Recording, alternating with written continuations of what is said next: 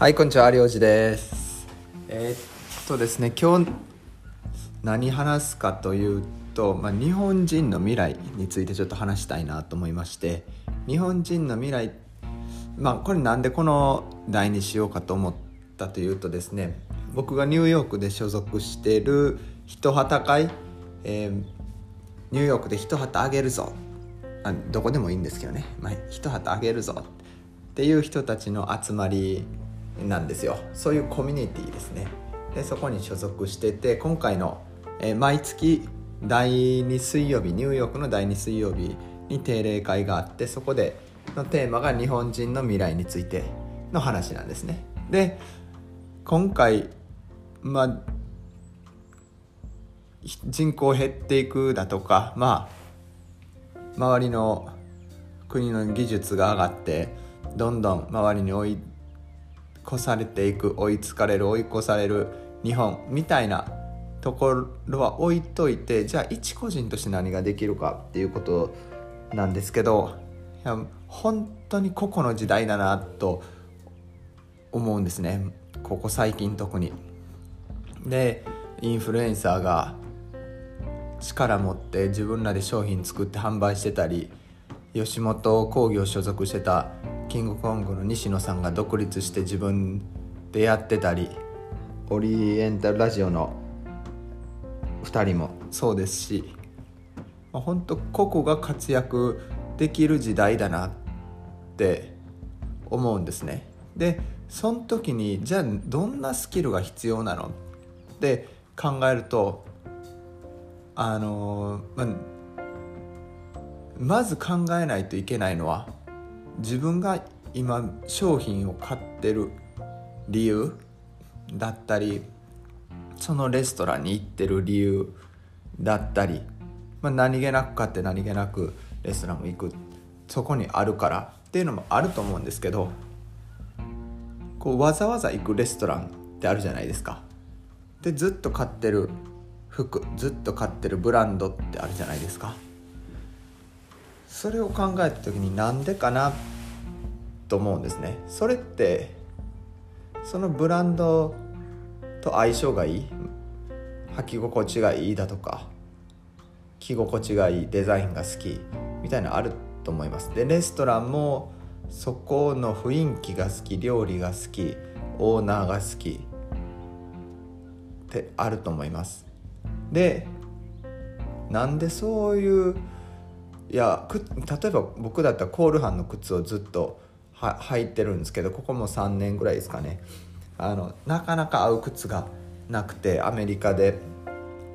で3足ぐらいなんか失敗したんですね。でそこそういうまあ話をしてたらある日で僕また体の調子が悪くてこう背骨がなんていうんですかね。まあ古傷で傷んでたのもあっていろいろ体調子悪かった時があるんですけどその時に靴変えた方がいいよって整体の先生に言われてでメーカーはコールハンがいいんじゃないってでそこで買ってみたんですよ。じゃあ足が疲れなくなったんですね。でもそれからはもうずっとコールハンしか買わない。でここでいやただただたまたま作ったらあの疲れない靴ができたわけじゃないと思うんですよ。研究に研究を重ねていろいろ取り組んだ結果足が疲れない靴ができただと思うんですね。でここってやっぱりそれが好きで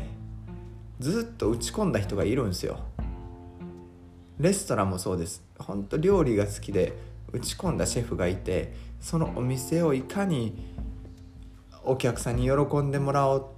と思った経営者オーナーがいてそれでそれをずっと突き詰めていった結果わざわざ行きたいお店になったんだと思うんですよ。いやバズらせたいからじゃあ何々しましたじゃなくて本当に好きだったからそういういい靴ができたしいいレストランができた。って考えるとやっぱりこの日本人の未来何をどんなスキルが必要かっていうと好きなことを見つけるスキルだと思うんですよね。僕小学校の時に好きなことなんですか？え確かにあなたの夢は何ですか？みたいなことをなんか幼稚園の時に書いたのを覚えてますし卒業小学校卒業の時にもなんか書いた記憶がありますけどけど本当にずっと突き詰めてきたかそういう教育であったかというとそうではなかったと思うんですね。実際にいや自分の本当に好きなことって何だろうってパッと言えない自分もいますしそうで今今でこそなんかがあのなんなんとなくというか昔より分かってきたっていうのはありますけどあの、まあ、それ自分の得意なこと何かってまた違うテーマで話したいと思いますけどけどそういう教育だじゃなかったと思うんですよ。けどこれもっと突き詰めて学校でも家でも子供たちと話していくとその人の未来がもっと楽しい未来になるんじゃないかなと思うんですよね。なので僕の一つの答えとして今後身につける子供に身につけてほしいスキルは自分の本当に好きなことを見つける。それが幸せに生きていくことだなっていうふうに思いますね。今日はこの辺りにしたいと思います。ではまた。